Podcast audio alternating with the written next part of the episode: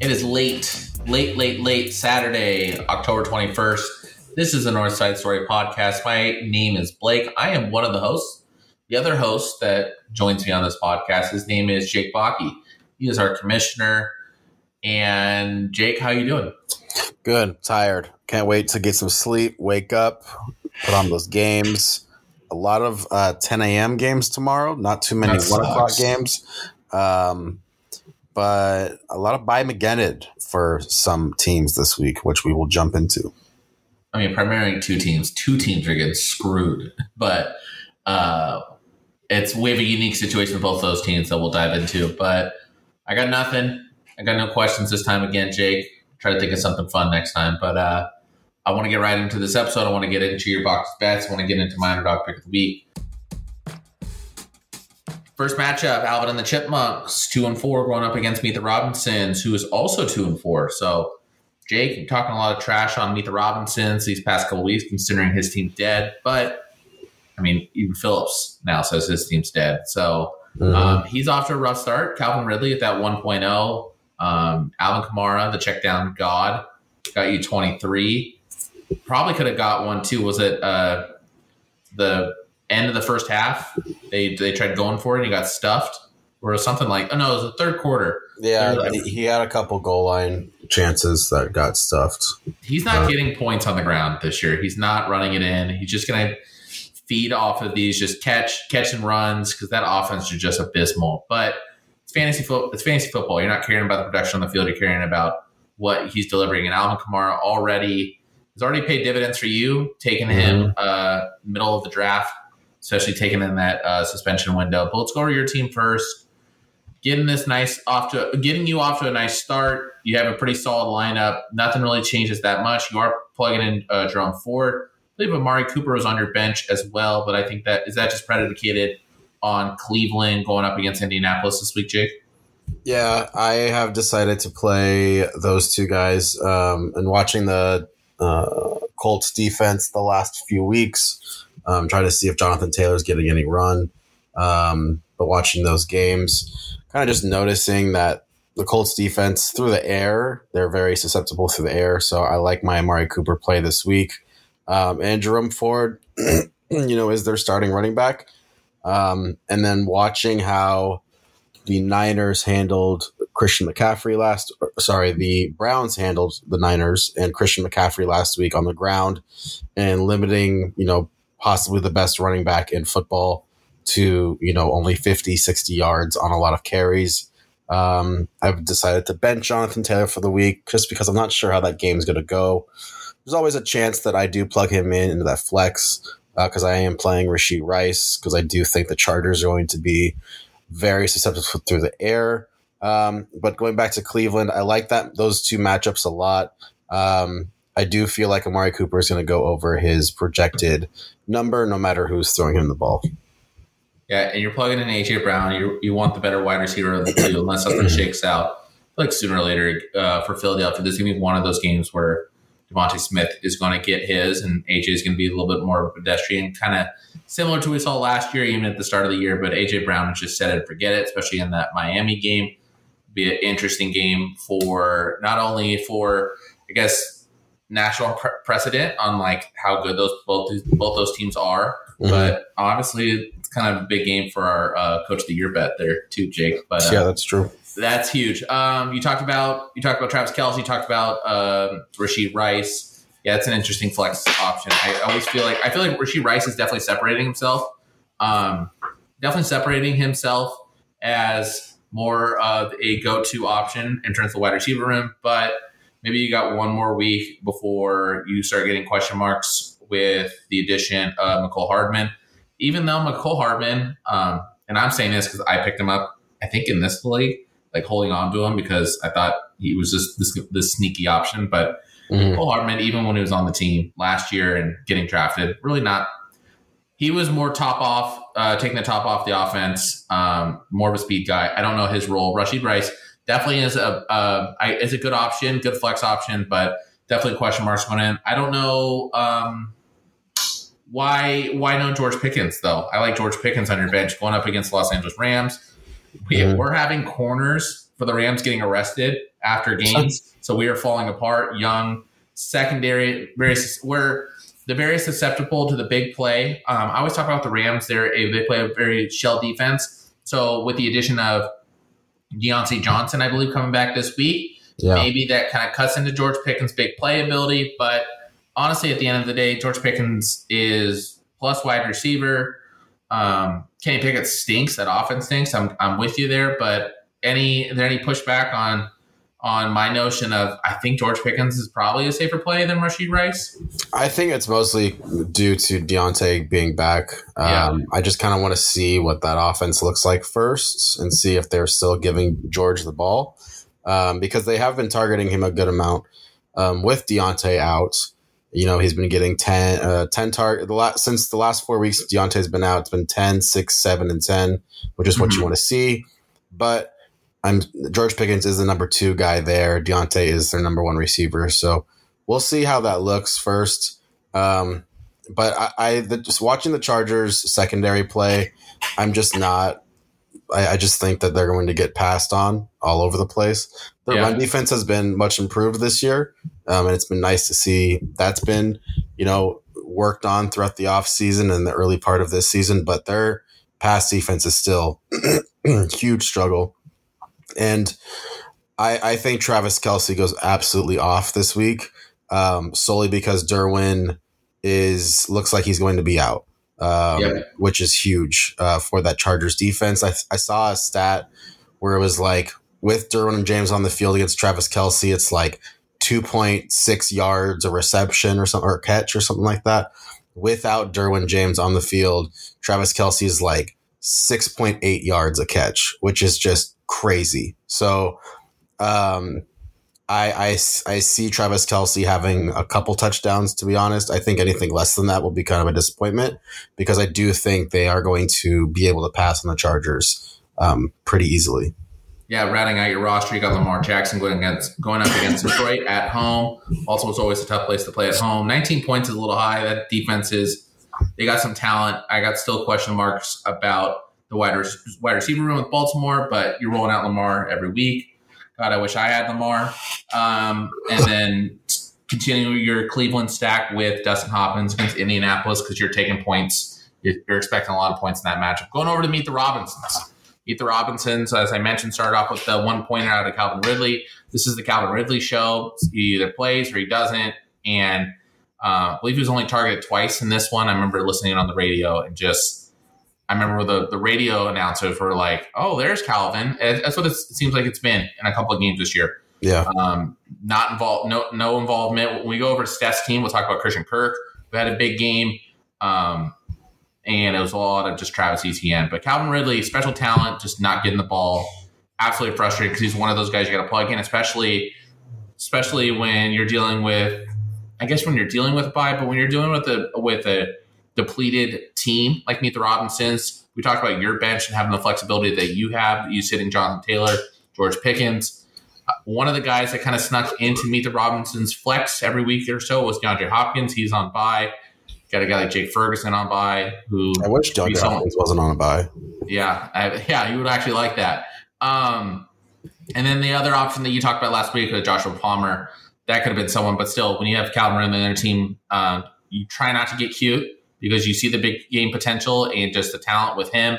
But you get dead weeks like this with them, and it just sucks. Especially sucks seeing a 31 to 24 game you get one point. But he's got other guys going. He's got the both Robinson, Brian Robinson Jr. Uh, as the plus matchup against the Giants because that team stinks. Uh, Bijan against Tampa Bay. I mean, Tampa Bay is still good. I mean, even even in their last last couple games where they faltered a little bit, that defense is good. Um, it's a big divisional matchup. It's gonna be on the road against Tampa. Bijan still is going to have probably one of your more safer flo- floors, but we've talked about the last three weeks. Uh, points are coming less and less. DK against Arizona. I think we're both tired of DK, aren't we, Jake? But just a whiner. Yeah, but I, I don't know if you saw what he said uh, no, I didn't. a couple days ago. He was just like, I'm never going to change the way I play. All this stuff because people were asking him like, you know, do you think that you hurt the team when you have these penalties, these unsportsmanlike penalties, and you know it's hard to get you back on track? And he was like, nope I don't think so. This is how I play, and you know he's had success over his career so far. I think he's still he's a, in my opinion, a, a top fifteen, top twenty wide receiver in the league, maybe even higher than that, um, just because of how physical he can be. So we'll see. I know that he's questionable going into the matchup. Um, so we'll see if he actually suits up he's supposed to. Um, but he has some uh, ribs and, and, a hip injury. Right now, I'm looking at right now, it says Pete Carroll says he's a game time decision. So if DK can't go, um, then that's maybe where Josh Palmer slots in. I personally would try to get Josh Palmer into this lineup, I think, as a flex play. Um, I did, I touched on this last week or last pod where Josh Palmer had multiple like 25 yard catches that were called back due to penalties. Um, and he still finished, I think, four catches, like 60, 70 yards. And so I expect the Chargers to be behind this in this matchup against the Chiefs.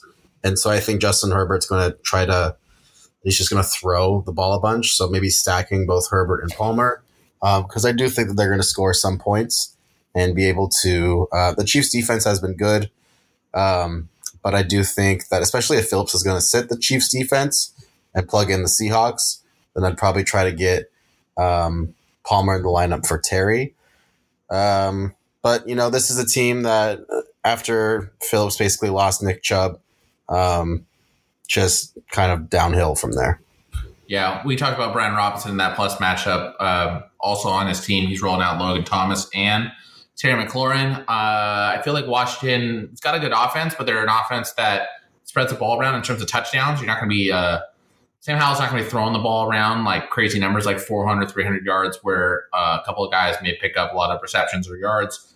It's really predicated on touchdowns. In this matchup, I see Washington winning the game. I see them running the ball. It's a big game with Brian Robinson, and it's pretty much just a coin flip on uh, Terry McLaurin, Logan Thomas, um, Jahan Dotson or even Curtis Samuel that's had a touchdown in his last two games. So mm-hmm. um, tough tough decisions there. Um, Joshua Palmer is definitely a consideration uh, because of just what you're saying. But I, I major question marks, and I think this is going to be a quick quick little wrap up on this matchup because I'm taking you. I'm I your team your team's rounding out um, rounding out nicely. You're getting big productions out of guys like Alvin Kamara. Um, Lamar Jackson still top eight. You had two weeks ago, he only had a 10 point, last week 17. Going on at home against Detroit, I see this as a game where he can um, cash in, cash in on his projections, considering how great that pass rush is.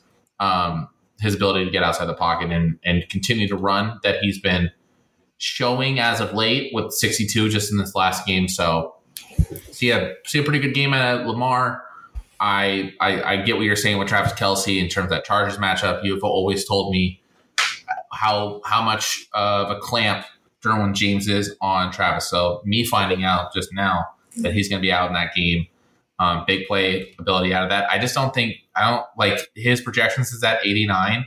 Yeah, I, I find it hard with this current lineup him scratching 100 um, this week. Yeah, especially with the one point already being scored. Uh, yeah yeah, I, I'm going to take myself too. I think I just have, I think I have three matchups that are going to score a good amount. Um, I really like Amari, AJ, and Travis, and then I think the rest can kind of fill in. I mean, Kamara has already got me 23, which is a great performance on Thursday. So, um, you know, I take those. I think those three matchups are going to get me a combined, you know, 50 ish points, 60 points perhaps. Yeah. Um, and then I think it's going to be hard with you know, for the rest of my other players um, for Phillips to, to catch up.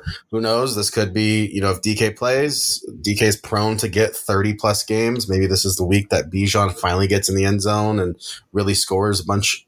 but I don't know. I, I don't see it either. Um, I think it's basically going to come down to the the 10 o'clock games where I have three Cleveland Browns going and Phillips has three Washington Commanders going, but I will take my team as well and uh, try to get back into this playoff race. Moving along, the cat hashtag claws up two and four going up against a notorious six and zero. Oh. I am a battered, um, shell of a man. I can't even do my hashtag anymore. It's just been a rough season. But The Jake, hashtag D E A D. oh, that'd be actually kind of good. Um, I, I think once I win this week, I'm going to do nine lives.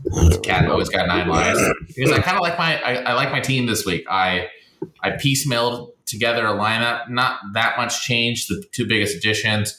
Um, hunting for points. I'm still scared to start Jared Goff. Um, so I went to the waiver wire, pick up Jordan Love. Jordan Love is coming off a bye, heading into Denver.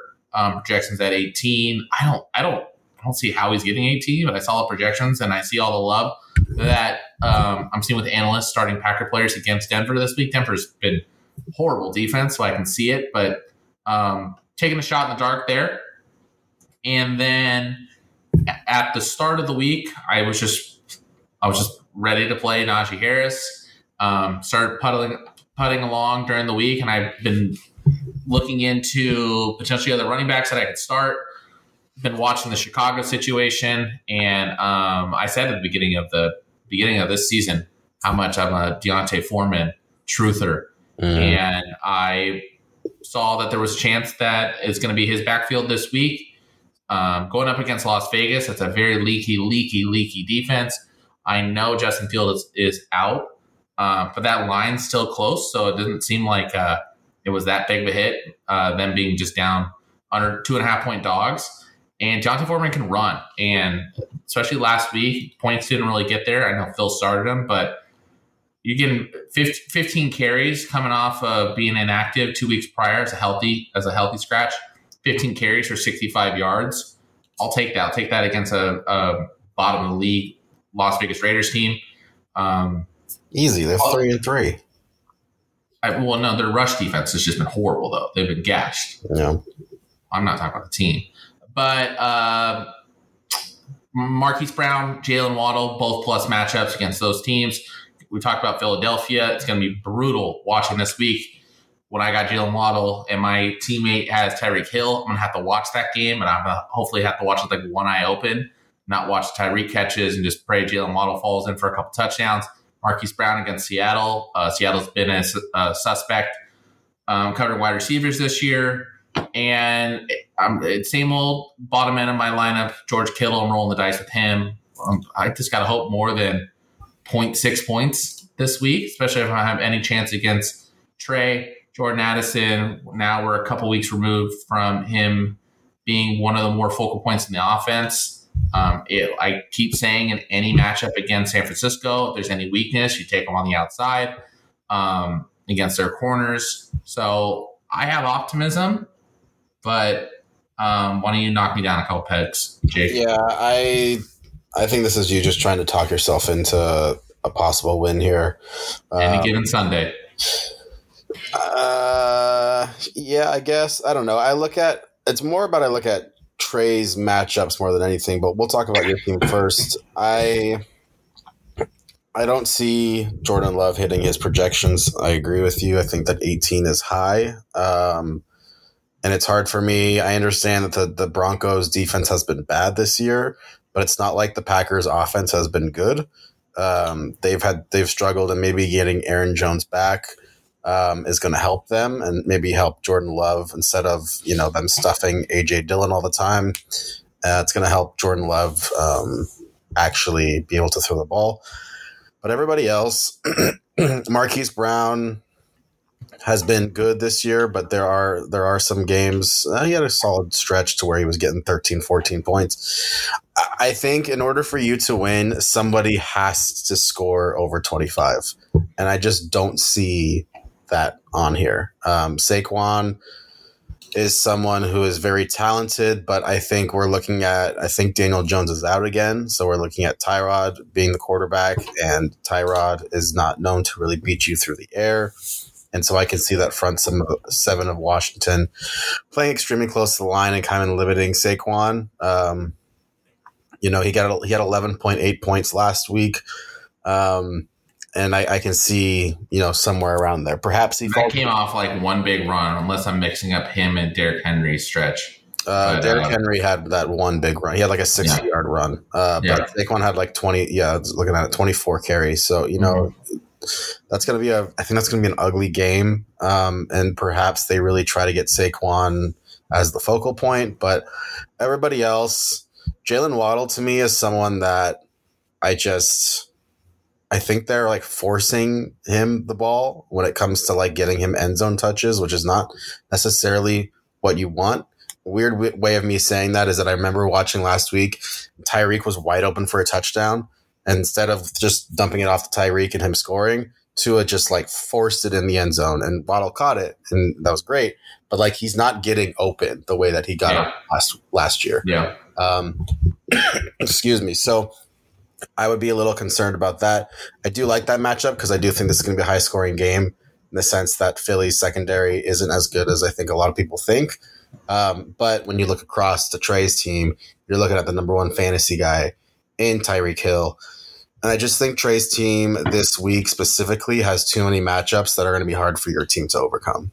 Yeah, I mean, I'm going against the number one wide receiver and the number one quarterback with Josh Allen. Uh, looking at their matchups, all the matchups that I kind of liked on my side, pretty much kind of falls me over to uh, Notorious side. I got Tyreek Hill going up against Philadelphia. Um, Josh Allen against New England. I don't. Yeah, he, he's just got guys that we that I think I mentioned in the last episode he's got guys that are just matchup proof. Um, I love Isaiah Pacheco against the Chargers. Um, Josh Jacobs has just been an absolute bell cow, continues to be. He's coming off a week where he touched the ball 27 times, going against Chicago. I, I mean, I don't know. There's not much I can really say about his team. It's just team. The reason why he's six and zero. Oh, uh, Jakobi Meyers. I'm not going to say anything bad about him. Top 15 option this week going against against Chicago. Mike Evans, Mike Evans against Atlanta. I mean, that Atlanta defense is good, but weird like maybe bounce back game for the Bucs because well, they're poor outing in their last last effort. I traded Mike Evans, and I probably shouldn't have. So maybe this is a payback game for me. But um, just a great team. He continues to be six and zero, oh, and I there's no holes that I can poke in his lineup. Yeah, I think Tyreek's matchup is one of the best ones out of any player this week.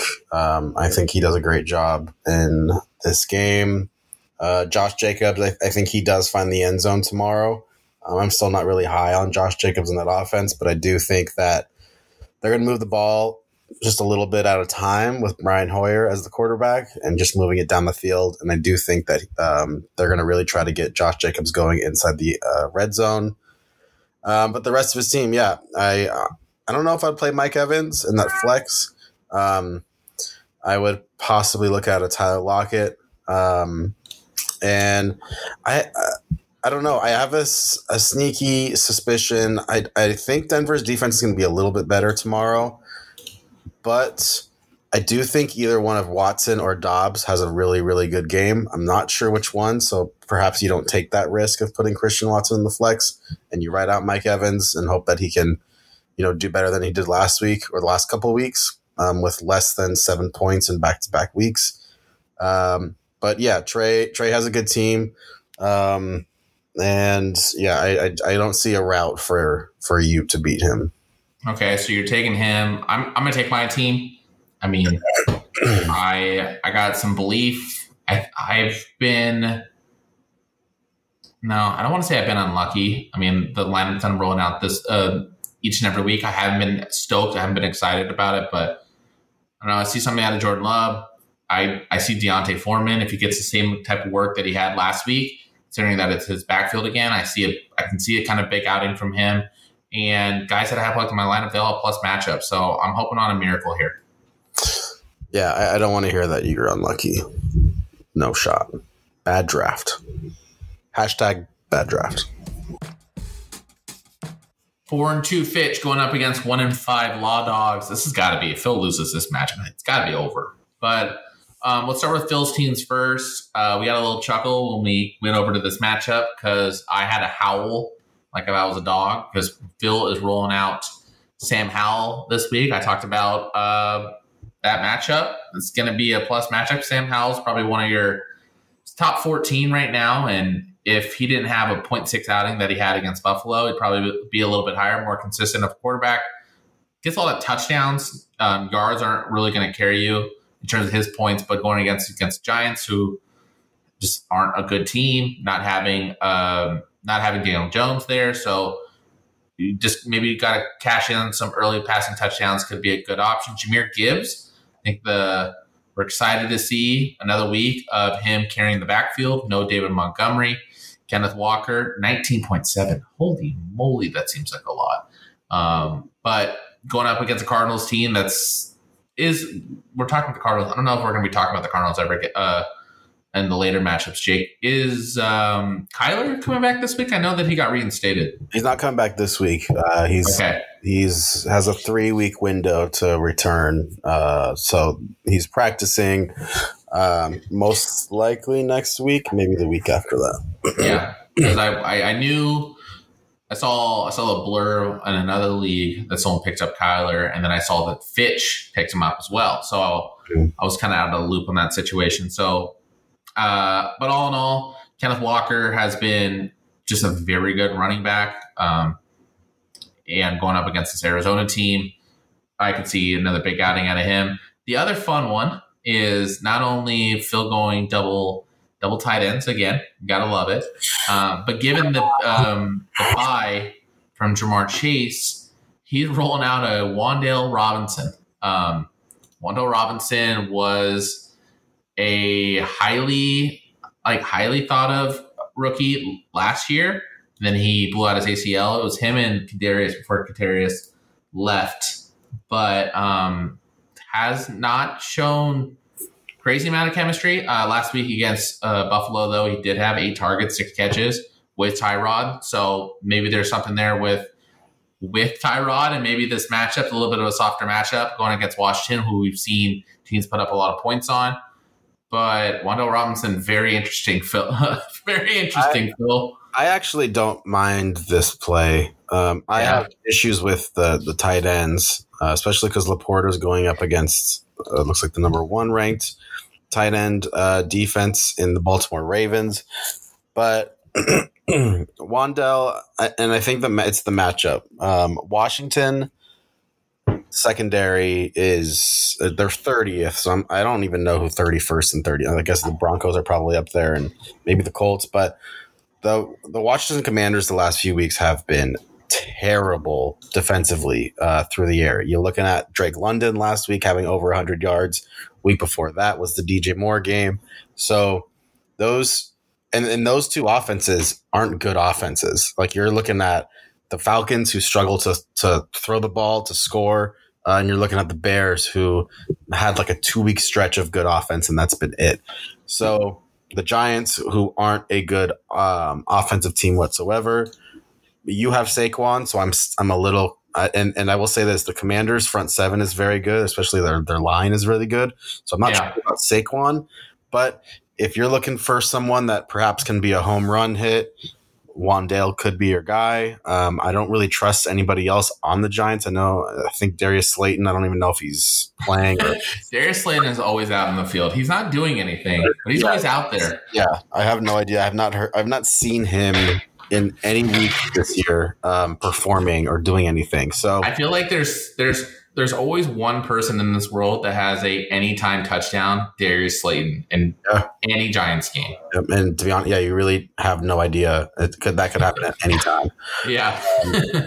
So yeah, so Wan'Dale, I don't, I don't mind it. It- Is it Yeah. the best option? Well, it's the best option that Phil's has. Um, and I, you know, I can go to the waiver wire and kind of see if there's any. I, I, I just looked right now. Like you got Jahan Dotson, um, Elijah Moore is available, but he's got to put a claim in. Don't want to run that risk where you say something happens, you don't, you're not up before ten o'clock, and that's even an option where you can swap them in. But nothing. Yeah, I kind of thought that same th- that same thing too. I kind of winced when I looked at Wan'Dale, and then I'm like, then I looked at his bench. I'm like, okay, he's got no one there. Then I checked the waiver wire. There wasn't anyone that just like absolutely grabbed me like, oh, Phil's got to switch it out. So, I mean, I, I don't mind it either. There's touchdown availability there. Yeah, looking at some of these, like so, looking at uh, what the ranks are for wide receivers, it looks like the Chargers are the worst. So, like Skyy Moore, Skyy Moore really hasn't shown anything, um, but separates himself as a wide receiver. And then you're looking at the 31st ranked and is Arizona. Maybe someone like a Michael Wilson. We saw Michael Wilson go off against the Niners. Um, and, you know, he had a great game there. And perhaps if you're trying to get a boom play, um, then maybe you can hit on that. But besides that, it's just like, yeah, well, I don't, I don't know where else uh, Phil can really go with having Ja'Marr on a bye. Yeah. Well, going over to Fitch's team, though, it looks like he's not losing out anyone to byes this week. I don't know how that happens since like all these teams are now starting to get byes. How did your whole team go unscratched? But same old usual cast with Fitch. Fitch is actually starting off with 16 point lead, getting nine points from Chris Olave. Kills me. Anytime I see low points for Chris Olave, I just think, what a waste of talent. Um, seven points in Evan Engram's steady and true. Evan Engram, he's giving you seven points every single week He's averaging he's averaging 10 on the season, but he's still right now, even with that seven points, five fifth ranked. So points aren't out of this world. He's kind of that um it's just not consistent. Consistent. Yeah, it's, it's consistent. You'll take it. You can't have 0.4 outings like my tight end's having. But um same cast. Jalen Hurts, Jalen Hurts and D'Andre Swift for his Eagle players going against Miami. You mentioned it, it's gonna be a high scoring game. James Cook, James Cook going against New England. I, I I try my best not to watch New England games, so I couldn't tell you that much on what kind of lean there is. I think they're just a bad team in general. They're a team that gets behind quickly. Um, so it tells me, I guess, that either their offense is giving away points, New England's offense giving away points, or this is just a team that gets scored on a lot. I don't know where the advantage is for Buffalo, but James Cook being in the driver's seat for a team potentially going to be in the lead next week. You're going to take that. Yes, you got to watch out for uh, Latavius Murray though, because Latavius Murray is still getting carries. So yeah. who would have thought that there there would be a vulture threat in Buffalo this year? As it seemed like James Cook coming in and uh, Damien Harris now probably being out, so maybe that's going to step up a little bit for Latavius fucking Murray, which is wild. um, questions that I had with Jordan Addison with my lineup. Same questions can be asked for KJ Osborn.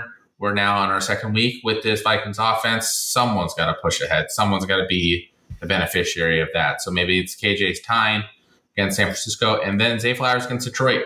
Um, 14 points last week, came off a touchdown, his first touchdown in his career.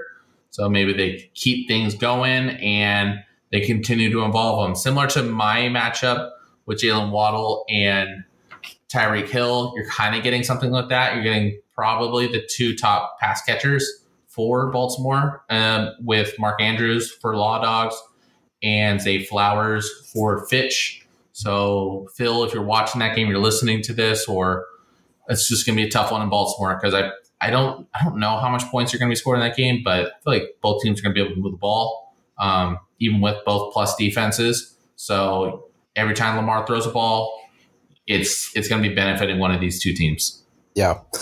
Um, this was a big week for Brian to basically have a bye week um, in the sense of just Brian needs, after ha- losing such a close one and then going up against Phil's team and no Ja'Marr Chase.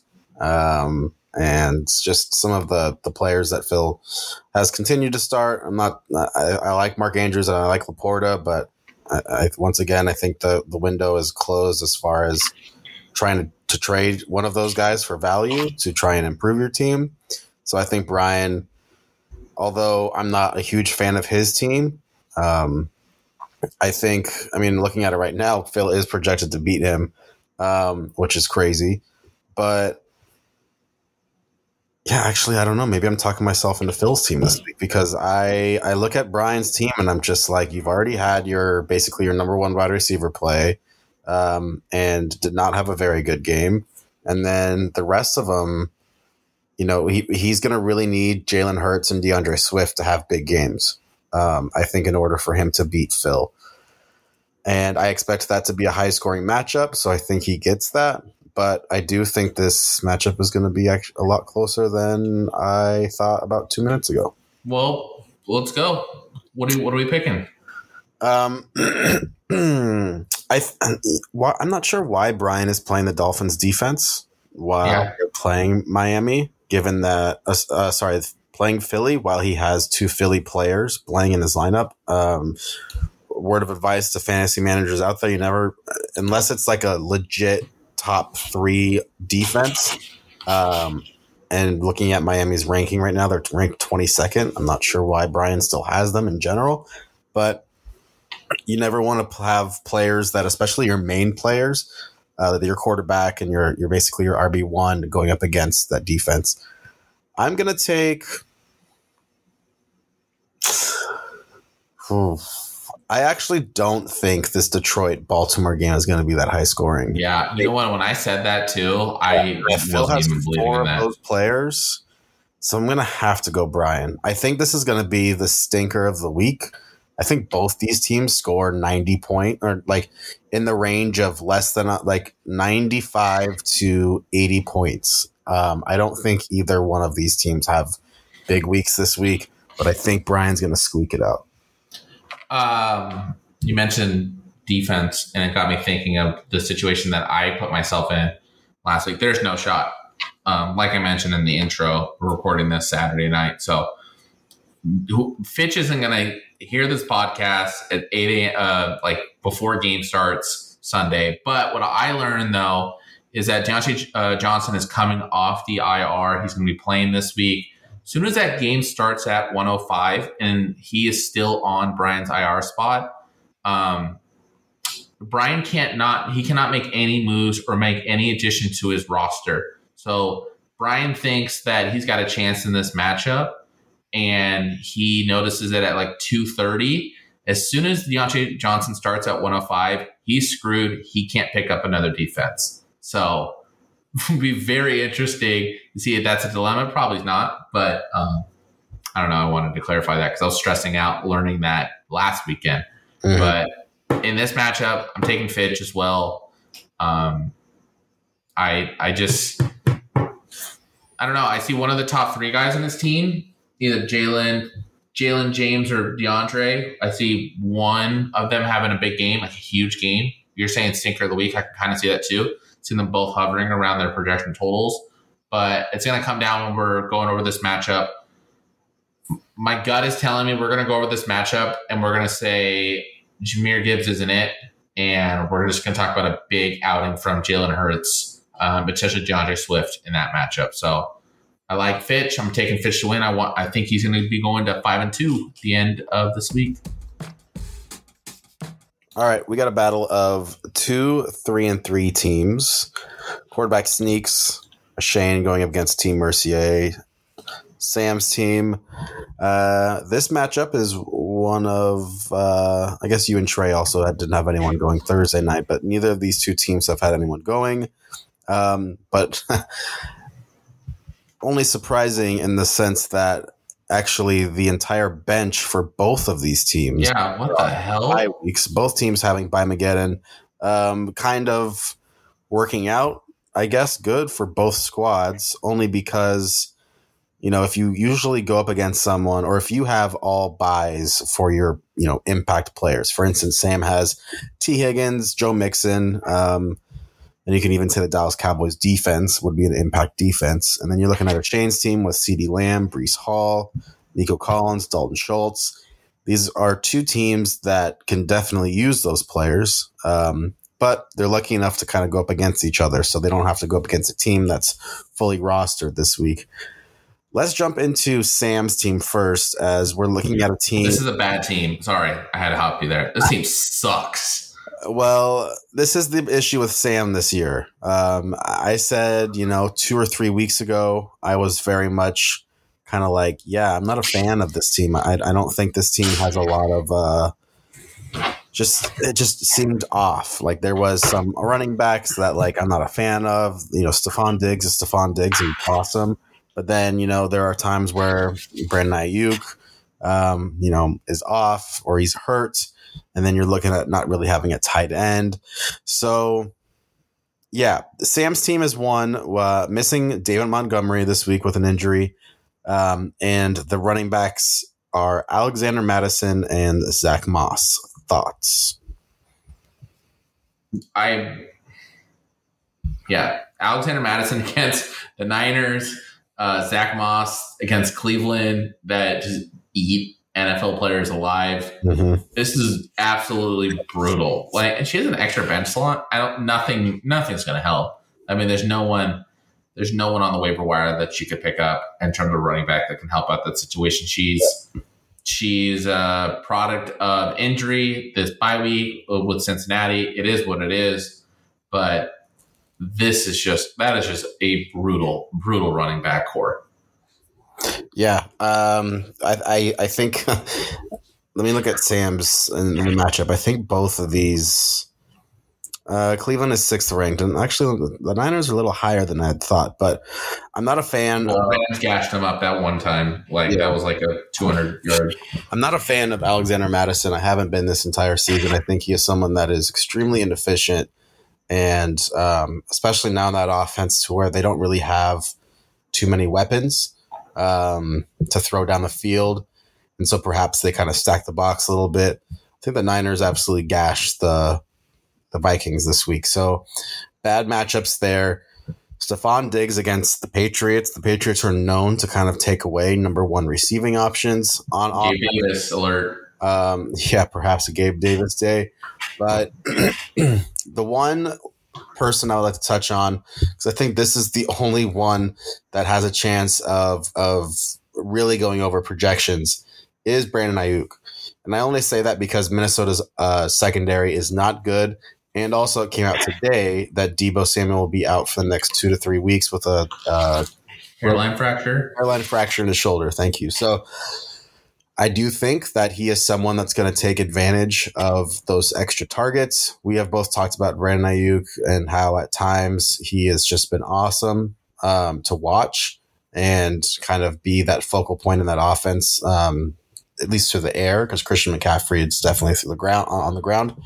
But Brandon Aiyuk, I think this is a is a great um, has a great chance of going over his projections this week. Um, but everybody else, I, I mean, Stafford against Pittsburgh, sure, I guess. I mean, Yeah, I, that's the one. That's the one. If you were going to give me some room, I was going to just say.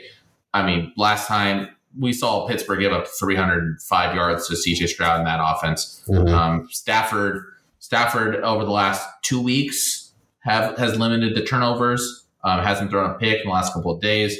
Um, we saw a bad kind of low outing against Arizona, but that was a game that they started running the ball a lot. He only threw the ball, attempted 24 times. So it's be a game that I think it's going to be a close game. It's not going to be a game that I would say most are saying, hey, this Steelers offense stinks. They're not going to be able to keep up the Rams offense. It's going to be close. I think they're going to throw. They're going to rely on them to throw a lot because I we're all wondering who's going to be the running back. No, Kyren is going to be out for a while. Rams signed like four different guys, so Yeah. This is the game and they trust. They make uh, maybe their wide receivers an extension of the running game. A lot of jet sweeps, so like they used to do in the past with Cooper Kupp. Um, but I see a lot of passing yards. I see that. I, I do agree with you in your assessment of Brandon Aiyuk, and I think Brandon just going forward. I think whatever number that they're going to set for him, he's going to be a guy that you're going to say that he can surpass that. But um, some weeks and weeks like this, you, you you can lean on a guy like Matthew Stafford. Yeah, I I was surprised, um, and who knows? Maybe Sam was listening to our podcast that um, that she dropped Kirk Cousins and just completely dropped him and didn't even like stash him and kind of just put him on the bench or and put him on waivers. Um, and he is no longer a part of Team Mercier. So a little surprised at that, but that is you know what we talked about last week um, was that perhaps Kirk Cousins is a little bit of a um, Justin Jefferson dependent, especially when it comes to fantasy. And without him, we kind of saw it with against the Bears that really struggled to move the ball down the field and didn't really have too many weapons that that he used throughout the day. Now, if she can only listen to us with Brandin Cooks, but Yeah, well, I don't know. uh, it can't be perfect. Let's head over to Shane's team. Um, now Shane has a few players out, um, but still has a very good roster. Um, we have entered um, Brock Purdy season. Yep, yep, yep. Starting, um, I would say, unless of course he throws a stinker this week and it kind of causes Shane to lose. Um, but it looks like he will be starting on a Shane's team going forward. Still, kind of question marks regarding Christian McCaffrey and his health. Um, and Shane doesn't. Uh, Shane did pick up Elijah Mitchell, so I think that's a good little backup to have. Now it could be Jordan Mason, of course. Yeah, I was going to say I think it's the wrong guy, but yeah, at least have some piece. Yeah, I will say that. Yeah, you don't want to just put up zero. I think no matter what, if Christian McCaffrey is out, I do think Elijah Mitchell is still going to get um, a good amount of carries, and I, I don't think Jordan Mason is someone that's going to get you know 70% of the carries. I think it's going to be a lot closer to a 50 50 split. Um, Raheem Mostert, who has turned into, you know, the fantasy MVP, it seems like this year with all the touchdowns he scores. Um, now that is a tough defense to run on. They can very much well, they can very well get into the red zone and inside the five where Raheem is going to eat. Um, Jeff Wilson Jr. does come back this week as well. He will be playing. So we'll see if there's any um, you know split time to kind of keep Raheem fresh throughout the entire season. And then you're looking at the rest of the team, uh, picking up Drake London. It looks like this week and playing him against Tampa Bay. I think this is a prime example of Drake London scoring, you know, four points against a good um, defense. But he has had three weeks in a row over 10 points. Um, but I'm just not a fan of Desmond Ridder, and I'm just not sure if that's going to continue. But Shane has a very good team. Um, anything else you want to touch on here? No, I think I'm ready to get into the matchups. We talked about we talked about both teams just getting hit with byes, and um, Brock Purdy is going to be. Go ahead. Yeah, I was going to say both teams get hit with byes, but this is definitely where you can look and see who has depth. Um, yeah, because the Shane is a team that has depth, whether it is you know playing um, I mean, there's really Drake London's the only one uh, because you know having Breece Hall. It's not like Breece Hall would really have taken over Christian McCaffrey, Raheem Mostert. No. Um, now you can you can we'll see. Let me talk about how last week Puka dropped an end zone um, or a touchdown in the end zone. Um, but you know he only did get what targeted five times, four times, seven times, seven times uh, for four catches. Um, and so, you know, is, you know, CD going to take his spot? So, who uh, Shane has a lot of good players. Um, and I think that he is someone like I've, I've talked about going forward. I think he's going to be up there as far as at the end of the season. Um, but, you know, you look across and you're just like, yeah, this is the difference between having a lot of depth and drafting well and trading um, and being able to, you know, capitalize on certain spots and then you look across and you're like, oh, this is what happens when you spend sixty dollars in your FAAB on Josh Reynolds. Yep, and that's the depth is definitely playing a factor in my my pick and QB sneaks. Just a it's a solid lineup, even with two big guys that uh, he could be playing every single week on bye um, across the board, just player by player. Stefon Diggs, even Keenan Allen, that matchup. I can see both guys kind of pushing each other for the top score for each other's team. Um, QB sneaks, I think QB sneaks by a lot. Yeah, I agree. Um, you know, right now it's projected to be a 27 point victory for a Shane, and I definitely think that it's going to be around there. I even think Sam might have a chance of getting lower than 90 points projected. I really only see Stefon Diggs and Aiyuk being like key players this week. And you talked about Stafford, and maybe Stafford can hit his projections. Um, but I don't like the running backs, especially the uh, the matchups. And I'm not a fan of Zach Ertz. I'm not a fan of Josh Reynolds against the Baltimore um, defense as well. So, yeah, give me a Shane's team. Um, and I think I think going forward with the chain, I, I think it's going to be you know he'll be there at the top. House Targaryen, Rum Runners. This is our matchup of the week. Jake, three, uh, House Targaryen, three and three. Rum Runners, four and two. Both are playoff teams. Zach Evans should not be in a fantasy football lineup, Steph. I don't know what you're doing. yeah, I think Steph's trying to hit gold again on perhaps you know one of these one of these uh, players that she has. Um, yeah, I don't think who knows? This is a this is taking a huge flyer. And really have um, and looking at I'm looking at the player news. This was this tonight. This was at ten o'clock. This was like an hour ago. Evans is expected to serve as a backup option behind Royce Freeman and Darrell Henderson. Yeah. So, what? Um, I, I don't know why Rhamondre Stevenson is not the play here. I, it doesn't really matter. I feel like at this point, you really just need to play the player that is the legit number one. so Rhamondre is, even though goes up against a good Buffalo defense, um, we talked about Saquon having you know 90 yards against the Buffalo defense. Buffalo defense is banged up. I don't think they're as um, as crazy as as they have been in the past. I think they're a much better um, pass rushing team than a run defense. So yeah, I don't know why Zach Evans is. Uh, I, I, if I were, I, if I know Steph, I think she's going to look at this tomorrow morning or even later tonight. She's going to switch it out. Maybe even try to pick up. I don't know if Royce Freeman or Darrell are on a roster right now. I don't think they are. Um, I wouldn't be surprised if she tries to pick one of them up, to be honest, and play them. But I do think this gets switched out before the games tomorrow. Um, but looking at the rest of her lineup, Mahomes, we talked about how I think uh, Kelce is going to have a great day tomorrow. Um, I think Mahomes has a very good day as well against the Chargers. I do think that's going to be a high scoring game.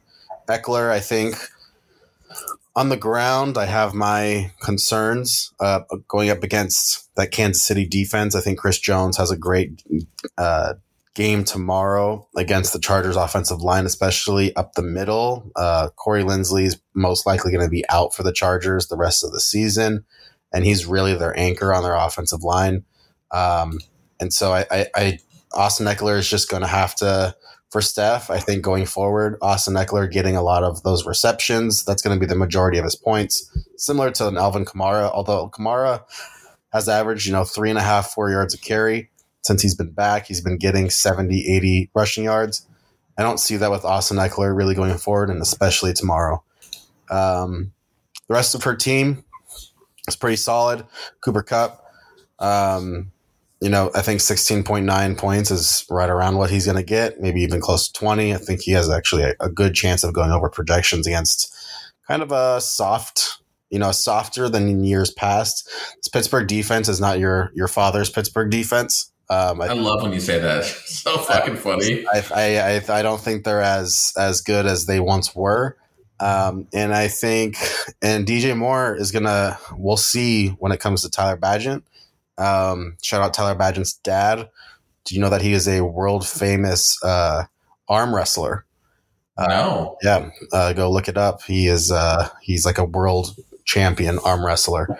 So uh, we'll see if if Bagent can actually move the ball down the field up against DJ Moore. It'll be interesting, but I, I, it's a, a lot of weird matchups for Steph this week. I think there are some big plays for her, but I do see some um, you know plays that that can get you know less than than 10 points but really quick christian kirk a big reception for Steph because that was not looking good.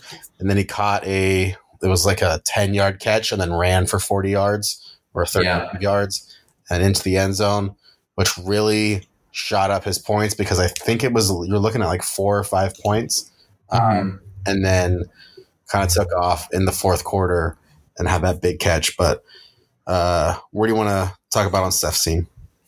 I mean, you kind of covered all of it. I I think the the biggest question marks is going to be, man. I guess I always had question marks considering how you told me how tight the Chargers play.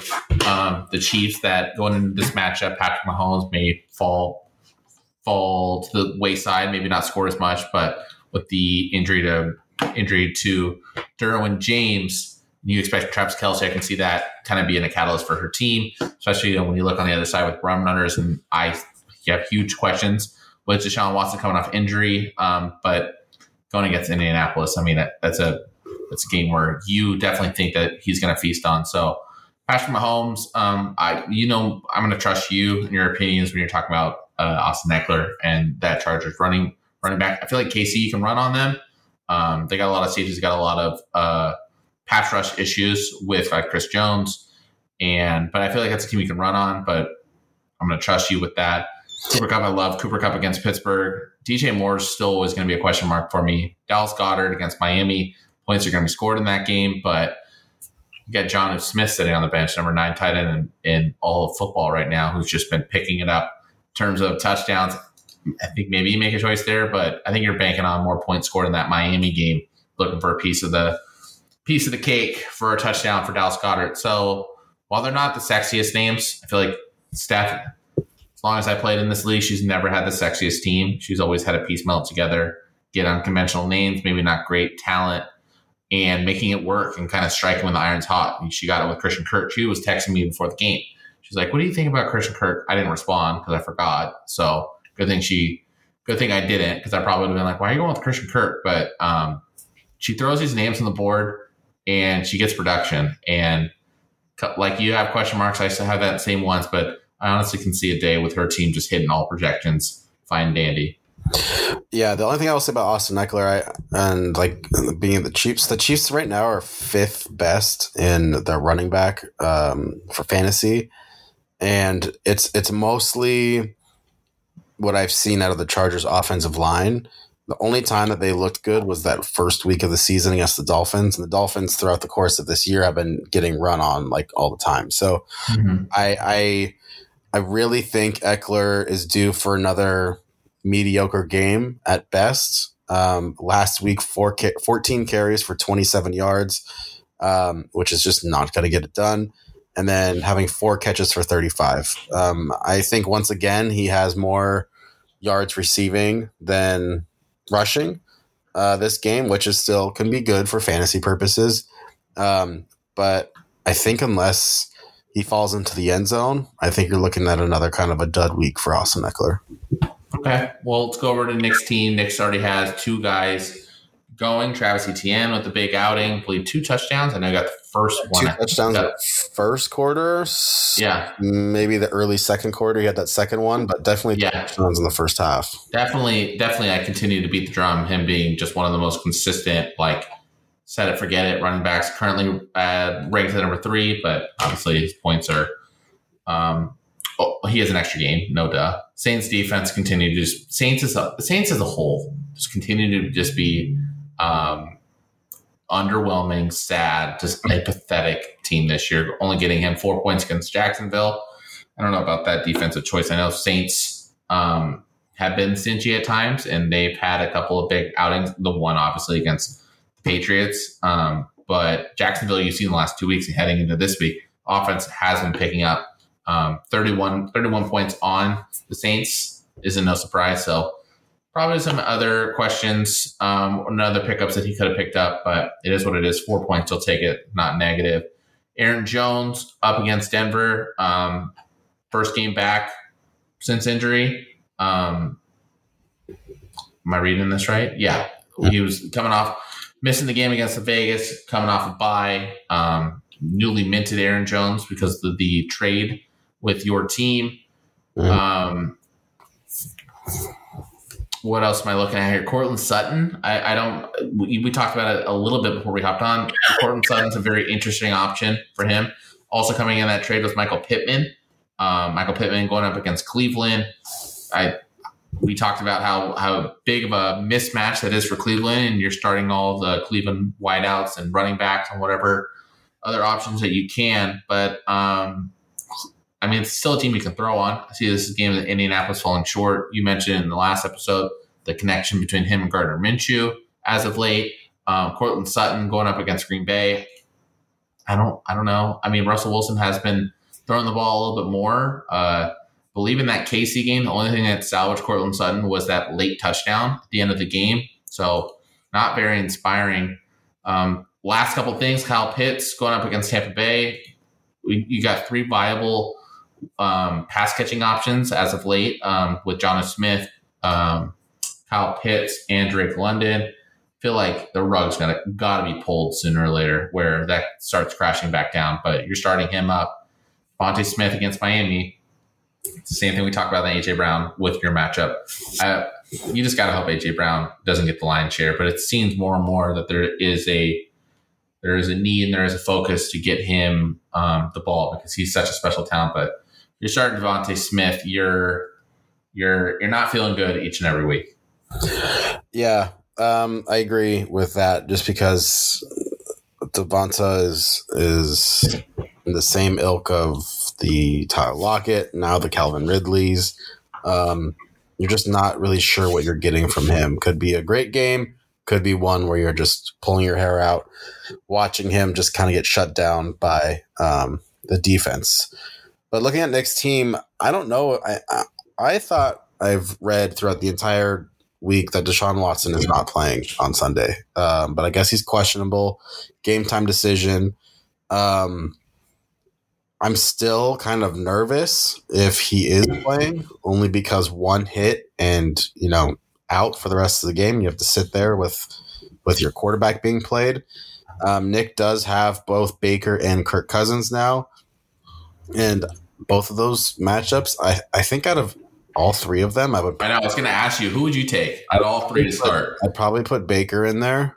Um, wow. I'll go with that at home against. Sure, Atlanta has improved, but I do think Tampa Bay, after kind of getting embarrassed at home last week, although to a good team, the Lions. This is a division game. It might be a little closer, but I do think Tampa Bay um, wins that game. So, um, big start already by Travis. Um, but you know, this is going to come down to Davante Adams. I really, I really do think that. I think if Davante can have a, or sorry, Davante can have go back to, to his 20, 25 point game. Um, he's going up against a Bears defense that's really nothing special and kind of middle of the road. Um, now it is Brian Hoyer throwing him the ball, but I do think that Brian Hoyer is going to be a little bit more um, accurate than the rookie um, that they have there, Aidan O'Connell. So I do think, and I, and I think I read throughout this week as well, Davante is just not necessarily asking for the ball more, but very much like I just want to be great. And you, we we have talked about this when receivers kind of go out of their way to say specific thing like cryptic messages. Watch out for their next games. So squeaky wheel gets the grease. That's the saying, Jake. I, okay. Um, so I think Davante has a good week. Courtland Sutton um, has been. I didn't realize he's had four touchdowns this year. Um, and without all four of those touch, so those the touchdown games that he's had, um, without those touchdowns, he's he would have less than ten points in every single one of those games. So he is extremely touchdown dependent um, to score his amount of points. Now he's going. He's probably going to get covered by Jaire Alexander, who is a very good shutdown corner. Um, so I personally would probably look at a Gabe Davis um, or even a Michael Pittman, but Nick's going to do his thing with Courtland Sutton. Yeah, you're right. I think he's going to be watching that game, so you might as well just see what you got there. Um, and yeah, that's all I really have for Nick's team. I do think um, his team. We can touch a little bit on the trade. Aaron Jones it was Aaron Jones and Michael Pittman for Tony Pollard, and I had had him pick up Romeo Doubs um, so that he can flip him to me because I didn't want to have to wait uh, just in case somebody else picked him up. Um, yeah, I, I feel like I had some depth in my running back and wide receiver room, and I really wanted to get someone that I know is going to get the ball 15 to 20 times in a running back and kind of pair him with Kamara, who I know is going to get the ball 20 times, whether that's running the ball or catching the ball. And so Tony P, there's no backup to him. Um, Aaron Jones, although I think he's good, there are times where he just can't stay healthy. And who knows if he's going to stay healthy? His hamstring is the injury that he has. He is, should be good to go, but you know he tweaks it one more time, then he's out for the next three weeks. So I might as well just try to take the better running back. Um, and I believe that the Cowboys have a better offense. And so that's that's why I kind of went after Tony P. I would have loved to try to get Travis Etienne. I know like three weeks ago, Nick was talking about trading him instead of Tony P. Um, and that would have been great to jump on that. But um, I think both of us kind of improved our teams in the sense that I now feel like I have two legit running backs that I can kind of lean on, especially because I don't think Tony P has hit his ceiling yet at all. And I think that he can, you know, start getting more uh, red zone touches and more uh, touchdown opportunities. But who do you like in this matchup between Nick and Steph? Both these, this this is a big week for both because Steph is on a three game winning streak, I believe. Um, and Nick is trying to also separate himself as a four and two team now. So who do you like? I like House Targaryen. I think she's going to make the change um, for Zach Evans. Hope, I mean, hopefully. I think she's going to plug in Rhamondre. It's the safer. It's just the obvious start here. Hell, even if she went Jaylen Warren, I wouldn't be that upset about it um, because Rams team they get run up on. There's gonna, I think there's going to be a lot of points in that game. I feel like Pittsburgh will be able to move the ball. So you may want a piece in that game. Jalen could be an option. Rhamondre, Zach Evans is not.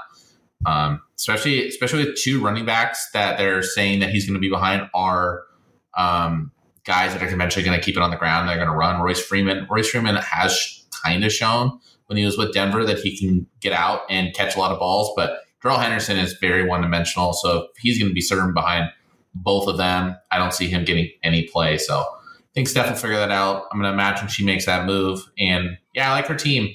Unconventional team, uh, like we talked about. I like Christian Kirk was a good start. Probably if we would have done this matchup Wednesday night, I I will maybe can think about taking Rum Runner because serious question marks I have in like the flukiness of Christian Kirk. But when she gets these 16 point outings. Um, when she gets these 16 point outings with him, I think she's got a good enough team that I think, yeah, I think it's going to take a rum runners. I don't like Courtland Sutton. I don't think he's going to make the change. Um, Deshaun Watson, you mentioned it. You weren't even sure who's going to be starting today. So, uh, starting the, or tomorrow, Sunday. So, there are more question marks, which is wild because of just the players that Nick has. But I still have more question marks with Nick's team, so I'm going to take House Targaryen to win this matchup. Yeah, I man, close. It really is close. I think this is going to be another stinker of a matchup. I know it's a matchup of the week because I think it, there's a lot of writing on it, but I do think that both of these teams, although they've started out nice, um, I think there are going to be some players that have low scoring weeks. I'm looking at Courtland Sutton. I'm looking at Kyle Pitts. I'm looking at um, you know, whoever's playing quarterback for Nick's team, and then I go to Steph, and I'm not too high on Austin Ekeler. Um, and I think Dallas Goedert, you never know what you're getting with him, but also DJ Moore. I don't know what you're getting with him because I don't trust the quarterback. So I'm also going to go with Steph's team, but I think it's going to be close. And I think you're looking at another matchup that's, you know, 105 to 90, something like that, to where, you know, both teams, the majority of their players, um, we're looking at only one player on each team playing on Sunday night. So that'll be a fun little thing to look at. Uh, DeVonta Smith against Dallas Goedert. We're always hoping for close matchups going into, if it's not our teams, um, the other matchups in our league that, you know, have a lot riding on the line. Um, we can hope that we get a Sunday night matchup and that it's close going into Sunday night. All right, we are back with Bakke's Bets, week seven, and I have given you six. That is correct. Six straight weeks of profits. We're looking at 13 and 7 on the year, which is, if I do my math correctly, I carry it five times 65%, which is pretty damn good last week um, gave you some winners. Shout out. Let's go to the first one, actually. Shout out Desmond Ridder, one of my favorite quarterbacks in the league, only because every time you bet the under on Falcons games, you're most likely going to win because he is good for a couple red zone interceptions. Desmond Ridder threw two of those in the last quarter. Um, that over under was at 42 and a half. That game ended 24 to 16 Commanders Falcons. Second game in the slate on Sunday for Bakke's bets. This game started out perfectly. Panthers Dolphins over I believe was at 47 and a half. Panthers out to a quick 14-0 lead. The only team that I was concerned about scoring points in that game were the Carolina Panthers. They put up a quick 14 0 in the first quarter. After that, rarely didn't even have to sweat that bet. Dolphins were w- winning at halftime 21 to 14. Rest of the game, we're looking at a 42 to 21 score. Easy cover or easy over 47 and a half.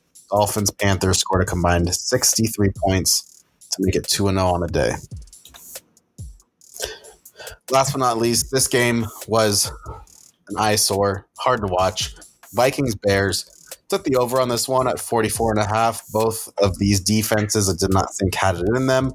However, watching that first quarter, just field goals and missed extra points on the one touchdown the Vikings scored. Going into halftime, it was uh, 12 to 6. Um, and they needed a, you know about three to four touchdowns the rest of the way. Wasn't even close. We're looking at a 19 to 13 game. Vikings Bears. Justin Fields was out the rest of the game. Kirk Cousins, his weapons, you could just tell the chemistry was not there yet. 32 points were scored in that game. So we were two and one on the day, with the Vikings and Bears being a loser um, for that one. So going into week seven for Bakke's bets, we're going to go back to the well on some of these over unders. First one is going to be Sunday night Dolphins Eagles 51 and a half. Now, this is a lot of points. A lot of points. But both of these defenses have rarely shown me that they can stop the team that they're playing. So, Dolphins on the road against the Eagles. Would have liked for this game to be in Miami. I do feel like Miami is better on the road when it comes to scoring, or sorry, at home when it comes to scoring. But I'm still going to take the over on this. We're going to go Dolphins, Eagles over on 51 and a half. Second game, Lions, Ravens, 10 o'clock tomorrow morning. These teams have both played very well this season. Lions on the road, going up against the Ravens. Lions are 3 and 0 on the road, but they've done a good job on the road um, playing defense. And what I liked from last week that I saw is that a, a mediocre offense in the Tampa Bay Buccaneers only gave up six points against them. Looking at the Ravens coming back from London, um, having not necessarily a short week from practice, but I'm, I can not see the offense just automatically switching. They've been they've been getting into the opponent's side of the field. However, they have not been converting those into touchdowns. So I will take the under here at 43 and a half points. Lions Ravens under 43 and a half. Last but not least, the Bills at the Patriots.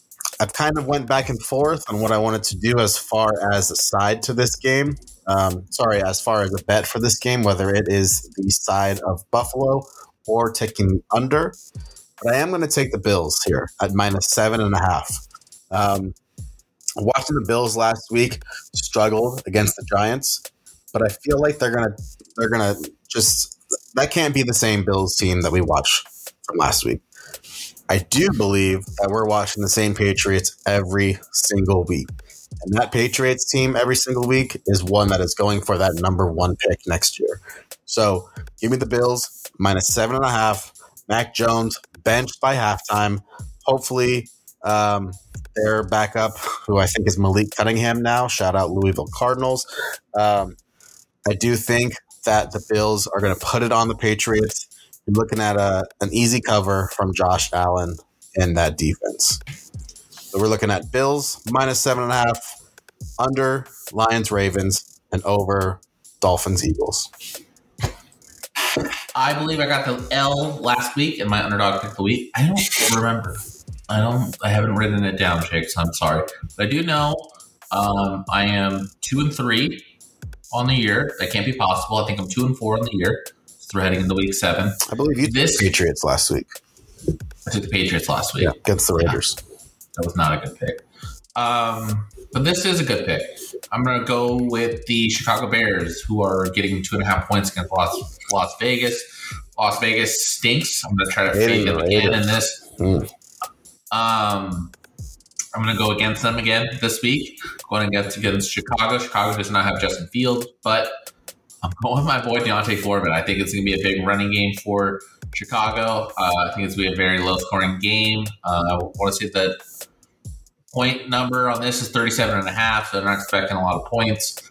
I'm not either. I'm going to pick a team that uh, can run the ball, and I've seen D'Onta Foreman have these big games. So I'm going to throw I'm just going to throw a little something on that game. Uh, give me Chicago to win against Las Vegas Raiders. They are a two and a half point underdog.